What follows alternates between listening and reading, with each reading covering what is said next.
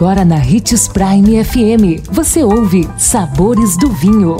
Todas as notícias e informações para quem ama o mundo do vinho. Apresentado por Sabores do Sul, Adega Emporium. Sabores do Vinho.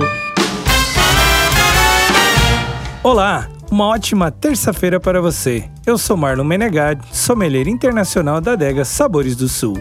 E estamos começando mais um Sabores do Vinho em nossa série de O que não devo fazer ao degustar um vinho, vamos responder a pergunta da nossa ouvinte Rafaela, que gostaria de saber se segurar a taça pelo bojo é correto. Esse é um dos erros mais comuns. Segurar a taça pelo bojo. Pela etiqueta, não existe uma regra única de como se segurar a taça. Entretanto, é recomendado segurá-la pela haste, parte da taça que liga a base ao bojo pois assim evitamos sujar o bojo da taça, principalmente quando houver harmonização.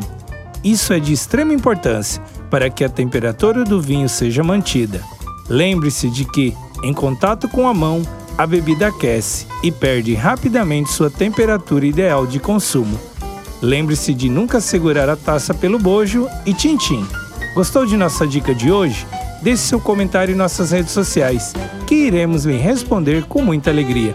Procure por Marno Menegade 77, Adega Sabores do Sul ou Hits Prime 87